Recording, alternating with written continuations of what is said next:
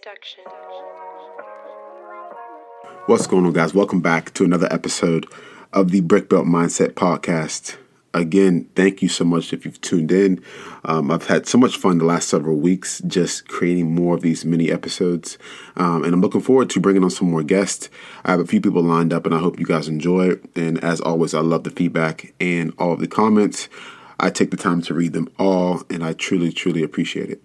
So, for today's episode, I wanted to talk about something that I've been stumbling upon and I've been reevaluating over the last two months. Um, and I've been sharing with some of my close friends and loved ones. And it is my internal relationship. And what I mean by that is the relationship that you have with yourself. It's something that we've probably heard or we've mowed over in a conversation. I want you to ask yourself this question What is my relationship status with myself? And I'm sure we've all been in relationships or are currently in one. And at some point in time, you and your significant other have asked yourself, so what are we doing? So where are we going? You know, you kind of reevaluate that that status every once in a while, especially when things get a little rocky. But how often do we do that with ourselves? And if you haven't asked yourself this question, I want you to do so as we are as you're listening to this podcast because it's multiple questions along with the status of my relationship with myself such as Is this relationship healthy? Is it toxic? Am I happy? Has it grown?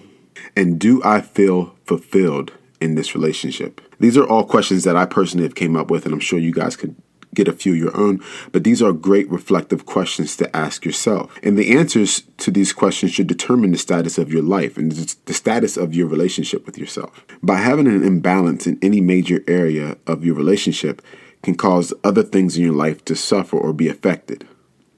And what I mean by that is things such as your career, your your job, your physical health, um, some of your friendships, some of your relationships.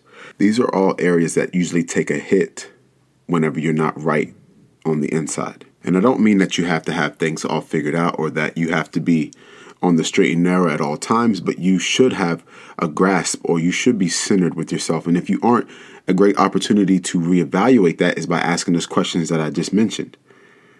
And it's funny because there, I look back on times in my life where I haven't been centered or I've been surrounded by, you know, certain people or certain things that I usually wouldn't um, necessarily agree with or things that may be toxic or I feel like there's an empty space in my life. And it's because I've not been centered with myself. I haven't continued the practices and the beliefs and the principles that I established or the values that I have for myself. And it often comes back to me not being centered.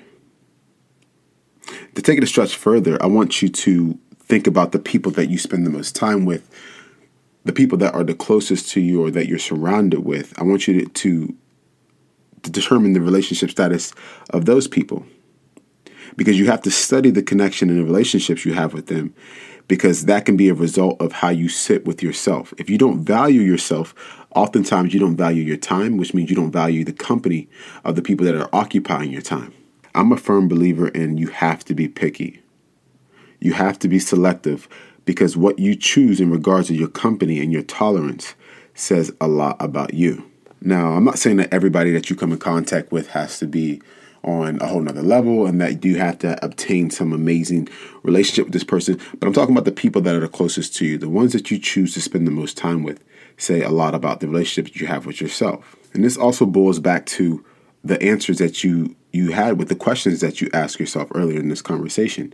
Those answers are in line with your values. Those answers are in line with your priorities. We have to be meticulous. You have to be picky about the things and the decisions that you make in your life.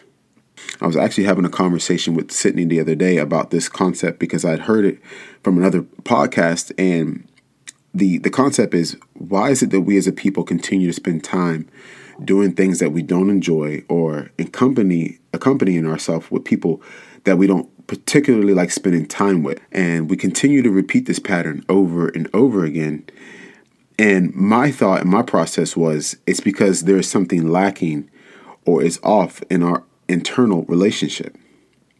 And the way to, to simplistically put it is you wouldn't return to a restaurant that you don't like.